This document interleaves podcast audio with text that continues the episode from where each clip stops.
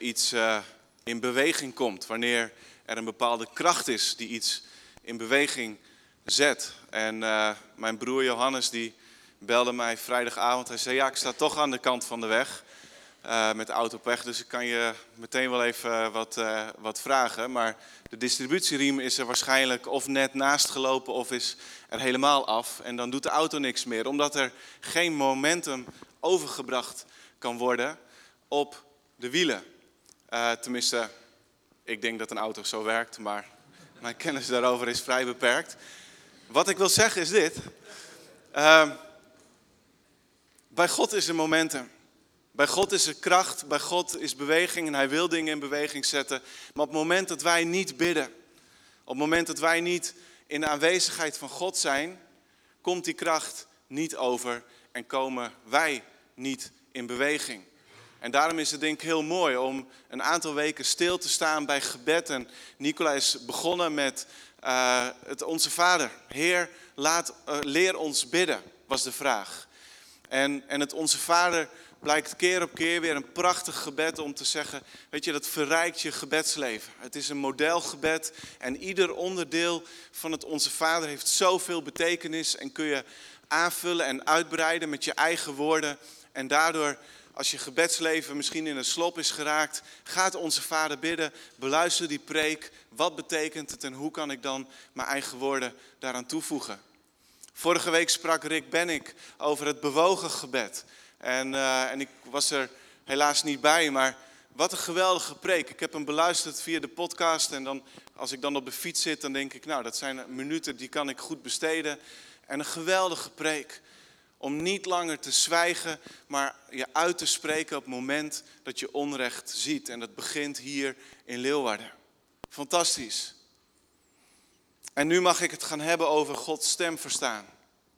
Het is niet zo heel moeilijk om daar een hele prekenserie bij te doen, maar ik mag het in één zondag doen, in één half uur en ik ga mijn best doen. Ik, uh, ik bracht afgelopen maandag onze driejarige zoon Joa op bed en om eerlijk te zijn, de laatste weken kan ik daar soms weer een klein beetje tegen opzien. Want hij heeft weer zo'n fase dat dat dan wat moeilijk gaat. Het begint als je beneden bent en je zegt, je moet op bed, dat hij zegt, ik kan niet meer lopen. Ja, ik ga je niet tillen, je weegt 100 kilo, zelf die trap op. Eerste strijdpunt. Tanden poetsen. Tanden op elkaar, hand voor de mond. Je krijgt de tandenborstel er niet bij, tenzij met geweld. Vreselijk. En zo gaat dat dan met iedere stap die je voor op bed brengen uh, doet, die, die gaat gepaard met strijd. Het is aan de andere kant ook zo'n kostbaar moment, heel vaak. En, uh, en toen ik hem dan uiteindelijk op zijn bed had en alle, alles overwonnen had, en toen lag hij daar, toen las ik een boekje, um, heet het boekje ook alweer, De Schaapje is weg. Schaapje is weg. Dat is zo'n zo'n kinderboek, bijbelverhaal, die pakt dan één Bijbelverhaal, in dit geval Lucas 15. En het wordt dan aangevuld met elementen van Johannes 10 en van Psalm 23 en van Disney. En dan heb je een heel leuk verhaal. En dan staat er, er was eens een herder, hij had precies 100 schapen. Joa die zei het, jullie, jullie niet, maar Joa die wist het. Hij was een hele goede herder, bla bla bla.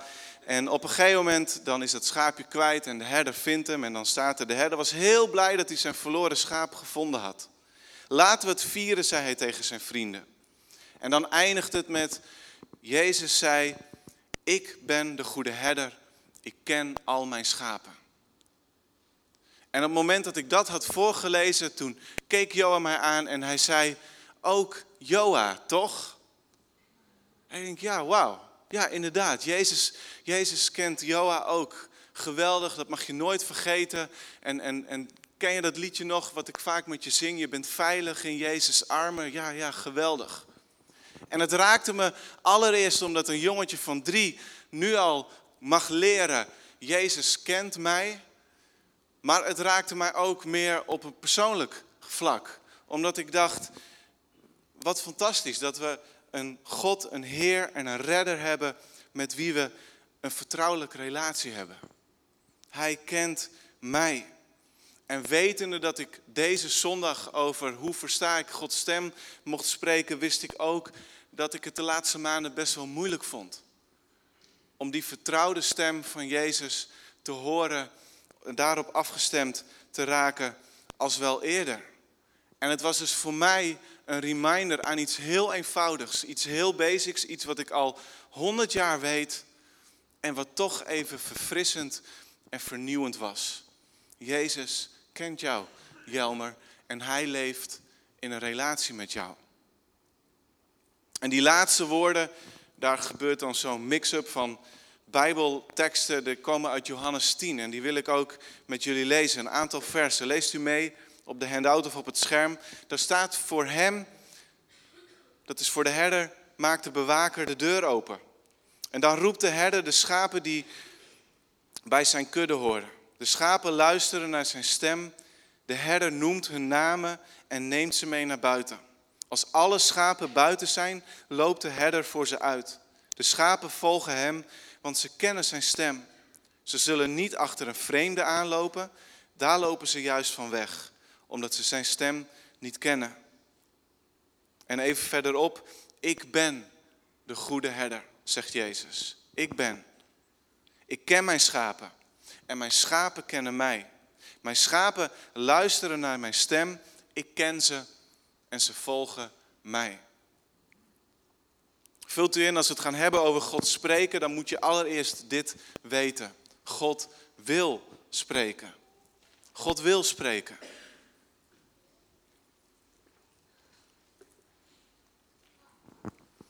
En het onderwerp van vandaag is zo'n zo'n issue waar heel veel christenen een soort haat-liefde verhouding mee hebben. Ik weet niet, wie, wie gelooft hier dat God een sprekende God is? Steek je hand dan even omhoog. Oké, daar zijn we redelijk van overtuigd met z'n allen. Wie gelooft dat van God vandaag de dag nog steeds spreekt? Oké. En wie gelooft dat God niet alleen maar tot dominees en voorgangers en oudsten en profeten spreekt, maar tot iedereen die gelooft? Oké, mooi. We, we, we geloven het allemaal. En toch is dit een van de meest gestelde vragen.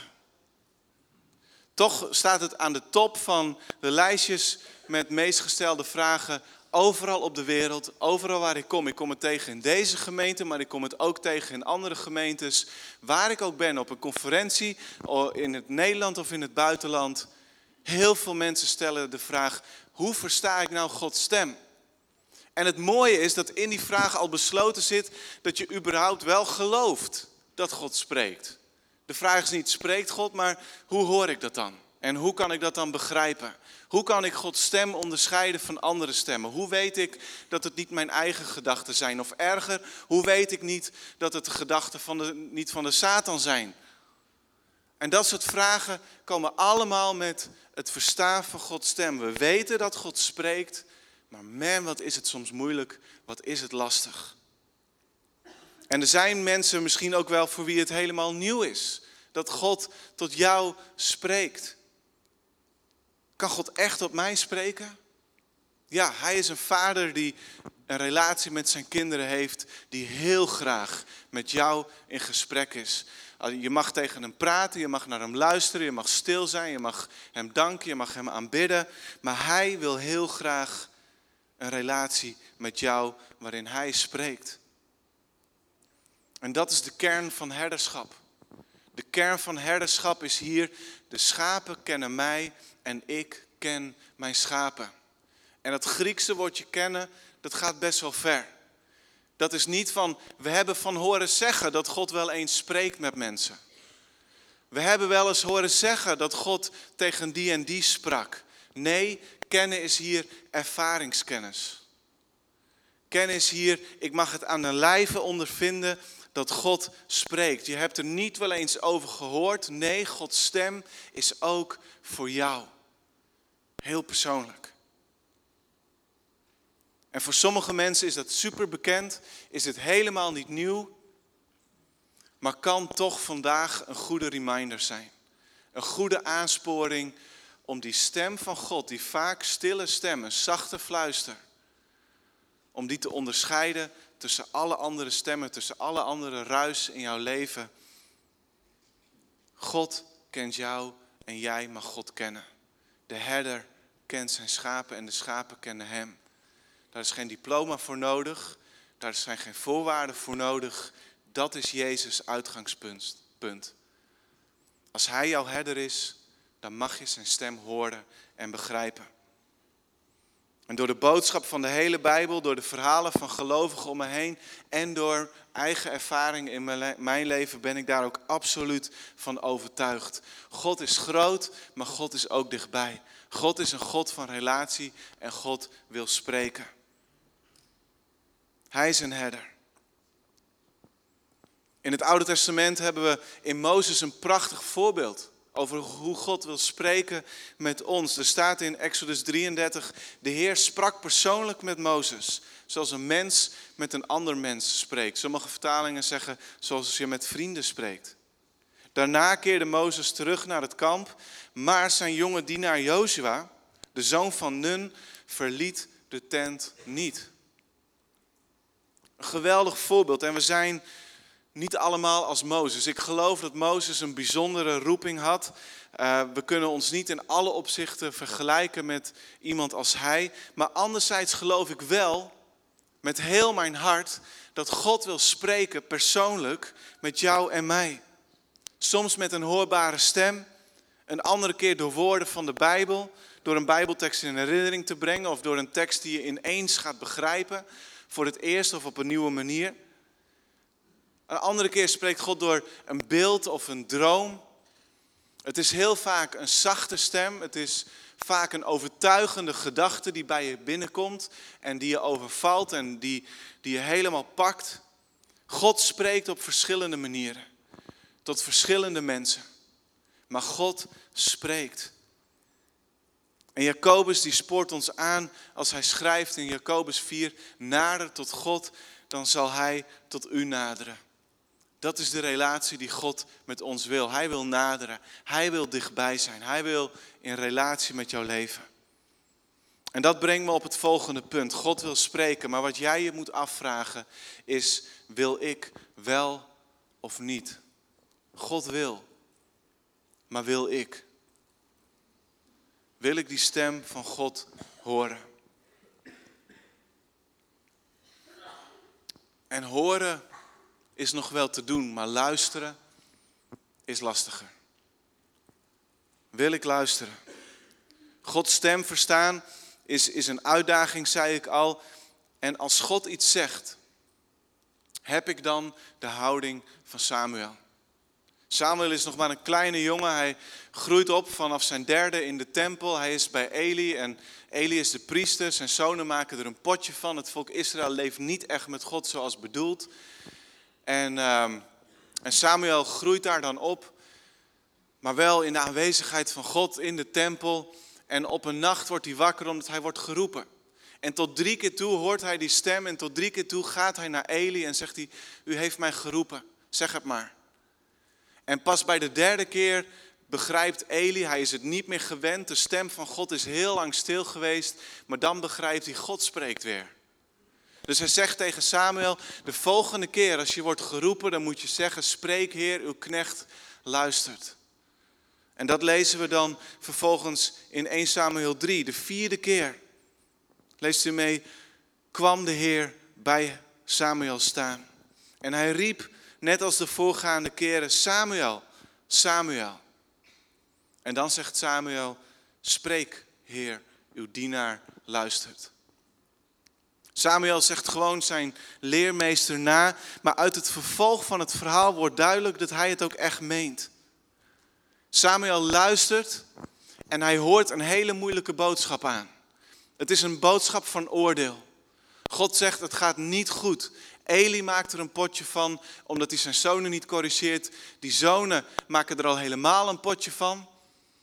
En ze zullen allemaal komen te overlijden op één dag, dezelfde dag als het volk Israël verslagen zal worden door de Filistijnen. En je kan je voorstellen dat Samuel met een bedrukt hart wakker wordt en dat hij ja, dat hij aan de ontbijttafel gaat zitten en hij weet eigenlijk niet zo goed, moet ik het nou zeggen of niet? En Eli die vraagt hem dan, wat heeft God tegen je gezegd? Ja, dat is best wel een beetje moeilijk. Nee, zeg maar, wat heeft God tegen jou gezegd? En dan spreekt Samuel dat oordeel uit. Geen leuke boodschap. Het zou veel mooier zijn geweest als hij de droom van God voor Eli mocht uitspreken. De plannen van God voor Israël van overwinning en herstel en voorspoed. Een droom voor zijn eigen leven. Eli, moet je eens horen. God die gaat mij op een machtige manier gebruiken. Ik ga koningen salven. Veel leuker om dan iets te doen met wat God tegen je zegt. Maar deze boodschap,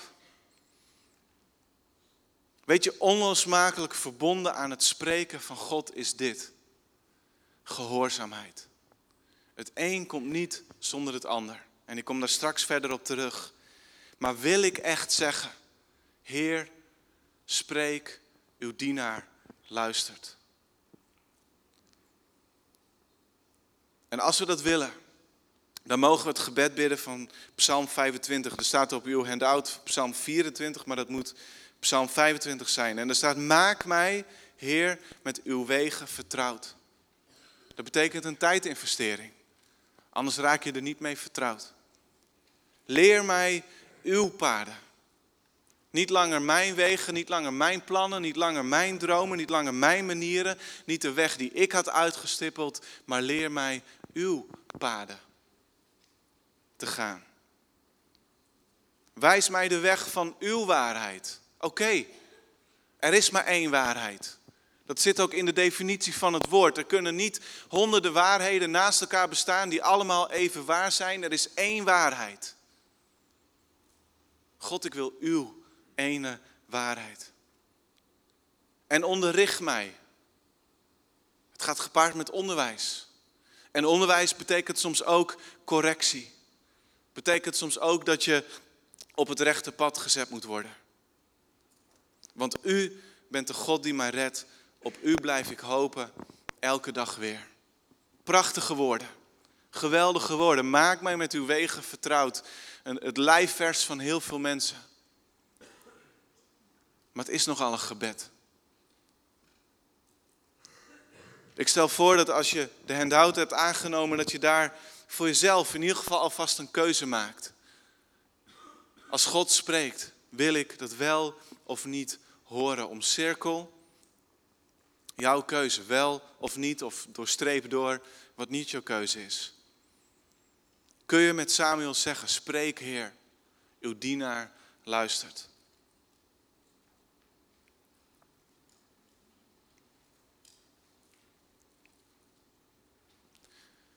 Ik heb uh, mijn telefoon daar liggen. Die, ik was van plan om die uh, mee te nemen op het podium. Maar het, uh, het is denk ik wel duidelijk hoe een telefoon eruit ziet. Het is een doodnormale iPhone, niet zo heel speciaal. En ehm, mijn, ehm, mijn telefoon komt met heel veel mogelijkheden en opties. En eentje daarvan heet meldingen of pushberichten.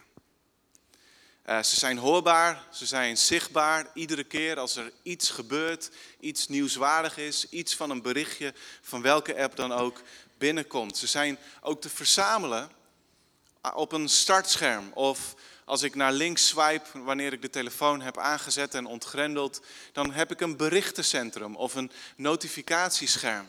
En dat is een ellenlang overzicht van allerlei zaken, van weer tot mails, tot appjes, tot wat dan ook maar, die, wat allemaal maar binnenkomt. En ze hebben de potentie, al die pushberichten en meldingen, om mijn leven te verzieken. Werkelijk waar, het kan de hele dag doorgaan. Als ik niet het heft in handen neem over mijn meldingen, nemen mijn meldingen het heft in handen over mij. Letterlijk honderden meldingen, honderden meldingen per dag kan ik binnenkrijgen als ik ze allemaal heb ingeschakeld. En ook ons leven wordt gevuld met allerlei meldingen en pushberichten. Er is nieuws. Iemand belt. Er komt een e-mail binnen waar ik iets mee moet. Mijn kinderen schreeuwen om aandacht. Er staat iemand voor de deur, een bezorger of die iets wil verkopen. De tv staat aan. Een onafgemaakt klusproject schreeuwt om jouw handen en om jouw gereedschap en om jouw aandacht. En zo kan er van alles zijn waarmee elke dag van ons leven, iedere minuut wordt overspoeld. Als ik ochtends mijn stille tijd wil houden, natuurlijk wordt Joa om vijf uur wakker. En dan om half zes. En dan om zes uur. En om kwart voor zeven ben ik wanhopig. En dan probeer ik mijn Bijbel te lezen. Maar hij is een hondje of hij is een werkman. En hij zit in zijn rol. En ik moet meedoen. En shoot, daar gaat mijn stille tijd. En ik had het zo goed gepland. En ik had zo'n goed verlangen. God, dat ziet u toch wel. Maar ik kom er niet meer aan toe. Ik moet wat doen. En onze dag wordt overspoeld. In mijn smartphone zit ook de YouVersion Bijbel app. En ik lees, probeer altijd een leesplan actief te houden en te lezen. En, en ik kan daar meldingen van instellen dat ik ook elke dag word herinnerd aan mijn Bijbelleesplan om de Bijbel te lezen. Maar werkelijk, geloof je nou echt dat tussen al die honderden meldingen die ene melding gaat opvallen en, en mijn aandacht pakt? Dat is best wel lastig. Gelukkig kan ik het heft in eigen handen nemen. Gelukkig kan ik zeggen over meldingen en pushberichten al bij de installatiemeester van een app, ik wil ze niet. Of ik ga naar een optie in mijn, in mijn instellingen en ik zeg, ik wil helemaal niks ontvangen. Ik wil het of niet horen, of niet zien, of allebei niet. En op die manier zorg ik dat niet de hele dag mijn telefoon geluiden maakt, trilt of het scherm oplicht. Dat gebeurt niet. Want daar heb ik voor gekozen. Van tevoren. En op het moment dat ik er tijd voor wil maken, dan wil ik het wel zien, dan wil ik het wel lezen. Ik hoor of zie bijna niks meer binnenkomen. En op dezelfde manier, als ik dat relatief eenvoudig voor mijn telefoon kan doen, hoe kunnen we controle krijgen over het berichtencentrum van ons leven? Hoe kunnen we al die dingen die, die binnen willen dringen, die hun om aandacht schreeuwen, hoe kunnen we daar een selectie in maken en Gods vaak zachte stem horen te midden van het alles. Vult u in. Allereerst, je moet iets inschakelen. Schakel in de stem en het woord van God.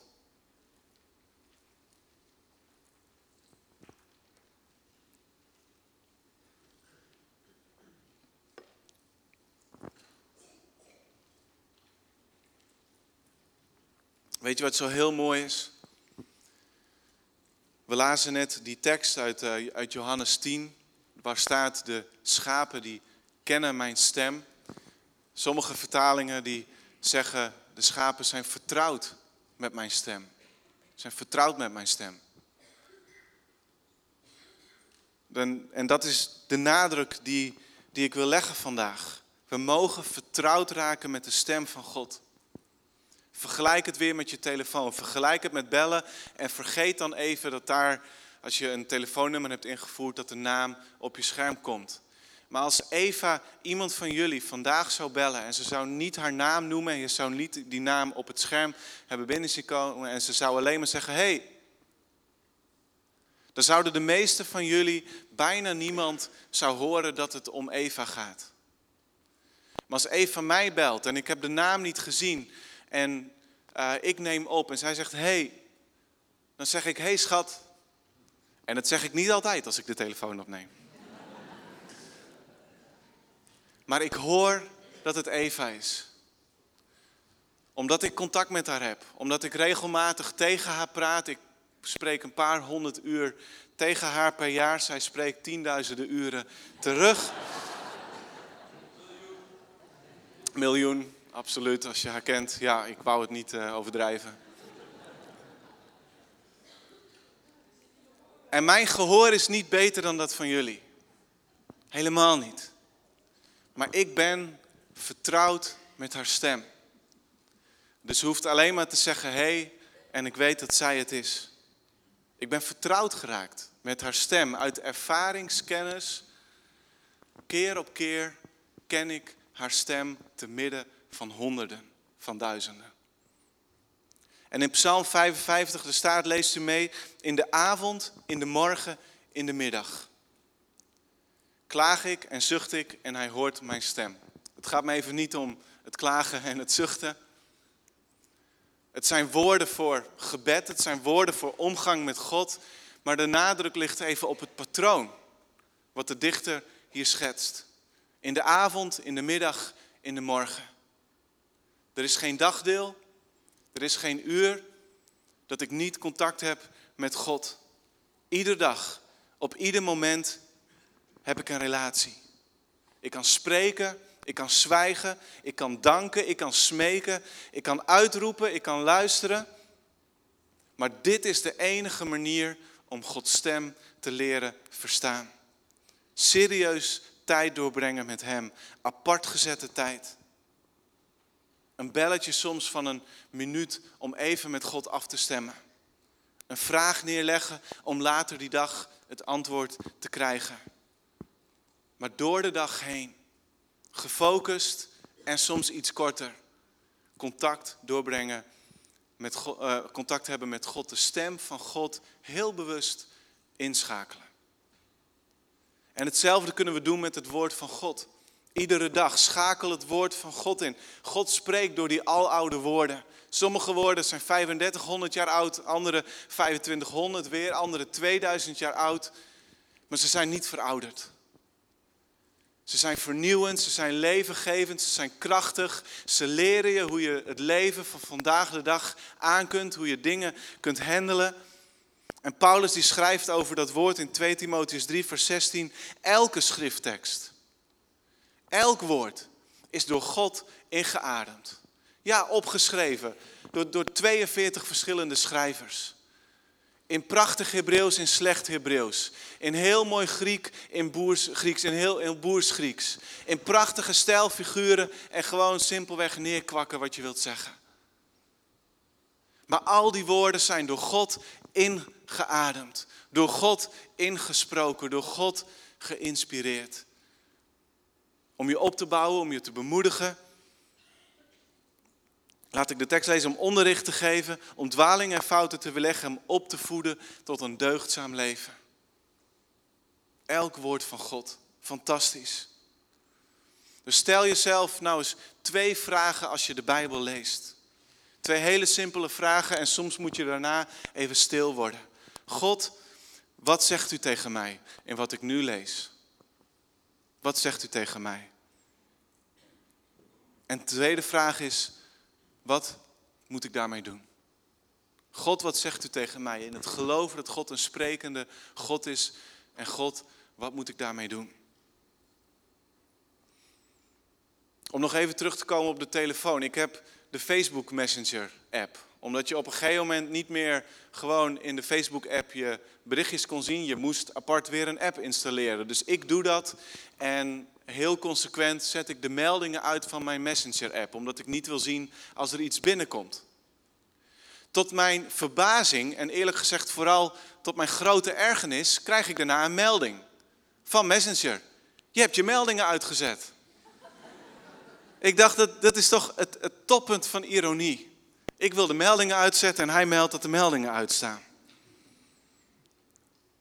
En ik wilde dat vandaag gebruiken als een voorbeeld van de bijna onstuitbare aandrang van allerlei ruis, bijzaken, drukte, gedoe, die de stem van God proberen te overstemmen.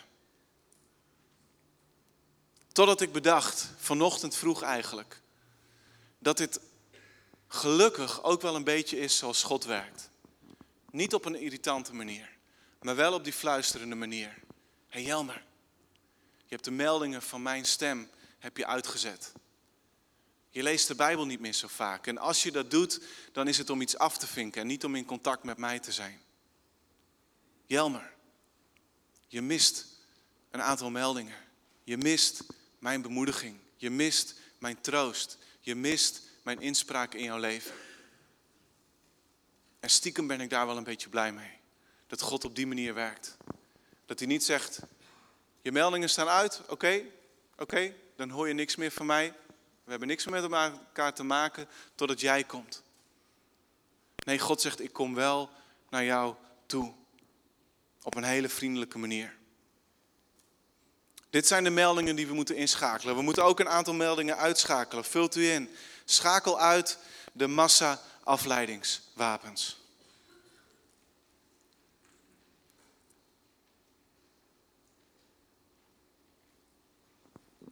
hebben in wereld massa-vernietigingswapens en daar is heel veel ophef over. En we proberen Syrië vrij te maken van, van de biochemische wapens. En we, we zijn, liggen in de klins met Noord-Korea omdat ze atoomwapens hebben. Maar al die massavernietigingswapens, hoe gevaarlijk ze ook zijn, massa-afleidingswapens zijn net zo gevaarlijk. En behoren net zoveel aandacht te krijgen van ons als die vernietigingswapens. Er zijn meldingen die we moeten uitschakelen. Niet dat ze allemaal slecht zijn. Niet dat het allemaal om verkeerde dingen gaat die ik zo kort even wil noemen. Maar we moeten wel de controle nemen over die meldingen. We moeten wel op een gegeven moment kunnen zeggen: Mijn leven wordt even niet gevuld met de melding van al die dingen. Maar nu God, woord van God, spreek. En dan kan het gaan om werk. Werk kan een afleiding zijn. Te veel werken. Geld willen verdienen. Zorgen maken over financiën. Dus zorgen dat je zo veel mogelijk verdient. Zo rijk mogelijk wordt. Misschien nog wel ergens met een goede motivatie, maar toch, je stelt te veel vertrouwen in geld. En je brengt veel te veel tijd door op je werk. Je zorgt, er, zorgt dat je daar vroeg bent. Je komt laat thuis. En je bent te moe om nog de stem van God of zijn woord in te schakelen. Social media. Moet ik daar nog meer over zeggen? Vreselijk. Heel mooi, heel goed. Ik doe veel op social media voor de kerk. Fantastisch.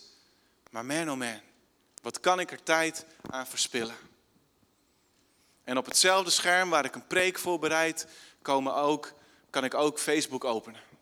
Of als ik Facebook open heb staan, komt er toch nog een melding in mijn computerscherm. Die heeft gereageerd op jouw foto. Die heeft je bericht geliked. Die heeft iets gedeeld wat je misschien interessant vindt. Social media is een afleiding. Nieuws kan een afleiding zijn.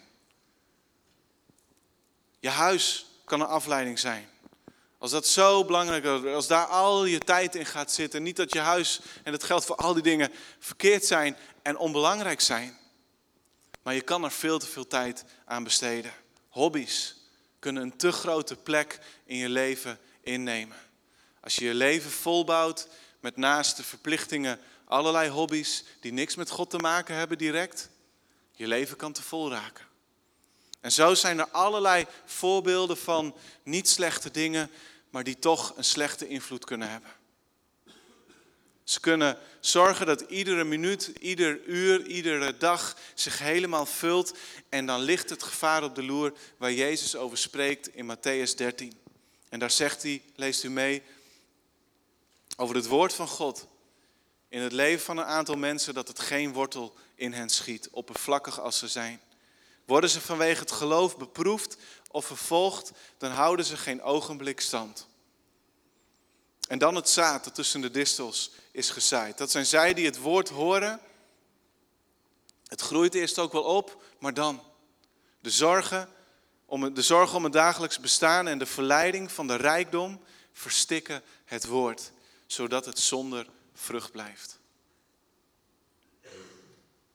Ons leven kan te vol raken. We moeten dingen inschakelen, maar we moeten ook zeker dingen uitschakelen van tijd tot tijd. En tot slot, vult u in.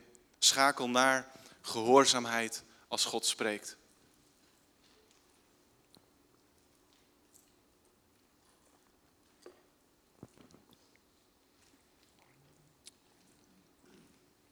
Aan het eind van zijn leven dan geeft Mozes nog een aantal instructies aan het volk. En het frappant is ergens dat hij een suggestie doet voor de antwoord van het volk op die instructies. Hij zegt in meerdere keren, waaronder in Deuteronomium 26, vers 14, dat het volk dit moet zeggen. Ik ben de stem van de Heer, mijn God, gehoorzaam geweest. Ik heb gedaan overeenkomstig alles wat u mij geboden hebt. Dus dit is het antwoord van het volk op wat God hun instrueert. Jezus zei, de schapen kennen mijn stem en ze volgen mij. En het volgen heeft te maken allereerst met inderdaad Psalm 23. Grazige weiden, verkwikkend water, prachtig. Jezus zorgt voor ons, hij voedt ons, geweldig. Maar het heeft ook te maken met neem je kruis op en volg mij. En heel eerlijk, ik heb sterk de indruk dat ik soms de stem van God uitdoof in mijn leven. Niet door de afleidingen, die er ook zijn, maar doordat God wel heeft gesproken. Alleen mijn reactie is, dat bedoelt u toch niet? Dat is wel een beetje lastig. Dat kunt u nog niet menen. Geef me in ieder geval een dag om erover na te denken. En een dag later geef me er nog een dag om over na te denken. En de derde dag ben ik het vergeten. Of ik zeg, dat durf ik niet. Weet je, het is een manier om de stem van God uit te doven. Wanneer keer op keer God wel tegen ons spreekt. En we hebben dat ergens leren kennen als de stem van God. Maar we zeggen ook iedere keer, ik stel het nog even uit. Ik doe er toch maar niks mee. Filippus is een held in de Bijbel. Handelingen 8. De kerk is net geboren. En Jezus die had heel duidelijk gezegd, en Filippus heeft er ongetwijfeld van geweten, jullie zullen mijn getuigen zijn. Van Jeruzalem naar Judea en dan van Judea naar Samaria en dan tot aan de uiteinde van de wereld. Maar de eerste gemeente zat eerst een beetje opgesloten in Jeruzalem. Het was best wel moeilijk om te beseffen dat God inderdaad ook niet alleen maar een God van Israël was, maar van alle mensen op deze wereld. Er was vervolging voor nodig, waardoor ze vluchtten uit Jeruzalem en waardoor ze op nieuwe plekken kwamen en daar ook het evangelie gebracht kon worden. Dus als wij soms een schop onder de kont nodig hebben, je bevindt je in goed gezelschap, de eerste gemeente die we soms verheerlijken, had diezelfde schop nodig. En Filippus is dan een van die eerste mensen die het evangelie over die grenzen van Jeruzalem en Judea brengt. Hij brengt het naar een heide. Een gecastreerde man nog wel. En dan staat er in Handelingen 8 het volgende. Als je het hebt over het spreken van God. Een engel van de Heer zei tegen Filippus: Ga tegen de middag naar de verlaten weg van Jeruzalem naar Gaza. En Filippus deed wat hem gezegd werd. Hij ging naar die weg toe. Daar kwam hij een Ethiopiër tegen, een, een eunuch, een hoge ambtenaar van de Kandake, de, uh, de koningin van Ethiopië. Oh, dat staat er ook. Ik denk ik licht het even toe, maar het, het staat er. En hij was belast met het beheer van haar schatkist. Hij was in Jeruzalem geweest om daar God te aanbidden en zat nu op de terugweg in zijn reiswagen de profeet Jesaja te lezen. Hij begreep er niks van. En de geest zei tegen Filippus, we hebben al twee manieren waarop God tegen jou kan spreken. Een engel van de Heer en de Heilige Geest. En die zei tegen Filippus, ga naar die man daar in de wagen. En Filippus had allerlei redenen om het wel te doen. Ik zei het al, het zendingsbevel van Jezus en het zal naar de hele wereld gaan. Hij had ook redenen, voor hem heel legitiem, om te zeggen, nou God, weet u dat wel zeker? Dat is Ethiopiër, een heide. Een eunuch nog wel. Moeten we daarmee te maken hebben? Is het evangelie nou echt voor hem? Maar Filippus is gehoorzaam. Filippus die stapt uit zijn comfortzone en hij gaat het gesprek aan met deze man. En die man die komt tot geloof en hij reist naar Ethiopië en een van de eerste bloeiende kerken op deze wereld was in Ethiopië. Ik denk dat deze man daar een rol in, in heeft gespeeld, al weet ik dat niet zeker. Toen jij kind was, is het ongetwijfeld wel eens tegen je gezegd en nu moet je luisteren. En als je ouder bent en zelfs misschien soms tegen vrienden, zeggen we zelf ook. En nu moet je luisteren. En dan bedoel je niet alleen maar hoor naar wat ik zeg, maar dan bedoel je ook gehoorzaam op wat ik je nu vertel, wat ik nu tegen je zeg. Je wilt dat er gehoorzaamheid is. Je wilt dat die andere persoon er iets mee doet. En spreek, Heer. Uw knecht, uw dienaar luistert, heeft precies die betekenis. Als je wilt dat God spreekt, wees je er dan van bewust dat het niet langer gaat om jouw comfort, maar het gaat dan om jouw karakter. Wees je ervan bewust dat niet alles wat God zegt gemakkelijk zal zijn, populair zal zijn, de weg van de minste weerstand zal zijn. En als je daarvan bewust bent en nog steeds kan zeggen, spreek Heer, uw dienaar luistert, dan gaat God spreken. Focus het berichtencentrum van je leven. Neem het heft in handen. Je kan niet de schuld geven aan al die dingen die er gebeuren. Ja, sommige dingen kun je niet zo heel veel aan doen. Maar bij heel veel zaken kan jij zeggen: Ik heb de controle. En ik ga de melding daarvan uitschakelen. En ik ga dat een kleinere plek in mijn leven geven. En ik ga daar minder tijd aan geven. En ik ga daar minder aandacht aan besteden. Maar die meldingen van God, de meldingen van mijn Bijbel-app, de meldingen van wat God wil zeggen door zijn woord over mij, over mijn leven, over de gemeente, over mijn roeping, over wat ik mag betekenen, die schakel ik in. En ik schakel meteen door. Als God spreekt, dan doe ik er iets mee. Dan ben ik gehoorzaam. Bij voorbaat zeg ik, ja Heer, ik luister, ik wil doen wat u van mij vraagt. En dan gaat God spreken. Dan gaat God spreken. God is een sprekende God. Hij is jouw herder. Hij kent jou. En hij wil een vertrouwelijke omgang met jou. En hij wil heel graag dat, je, dat zijn stem niet iets vreemds is. Dat zijn stem vertrouwd klinkt. Zodra God zegt, hé, hey, dat je weet, hé, hey, God, hier ben ik. Zeg het maar. Laten we met z'n allen gaan bidden en daarna gaan we God aanbidden. Lieve Vader in de hemel, dank u wel dat u in het Oude Testament de herder bent. Dank u wel, Jezus, dat u in het Nieuwe Testament de herder bent. U, God, de Vader, God de Zoon, u bent een herder. U draagt zorg voor ons. U bewaakt ons. U redt ons uit uit de klauwen van roofdieren, van gevaren. U leidt ons naar grazige weiden.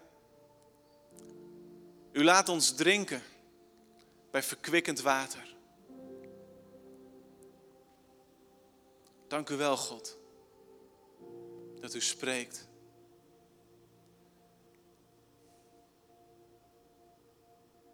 En vader, ik bid dat u die zekerheid en die overtuiging in iedereen hier heel diep wilt leggen door uw Heilige Geest.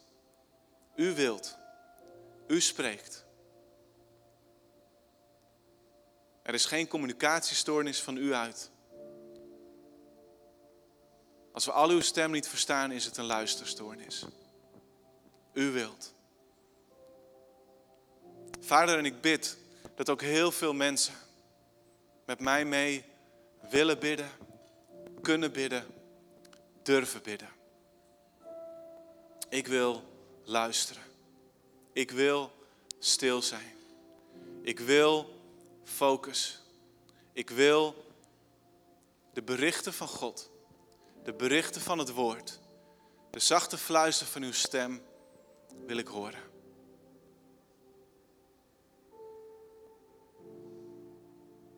Dank u wel, Heer, voor de groei die het brengt in ons eigen leven.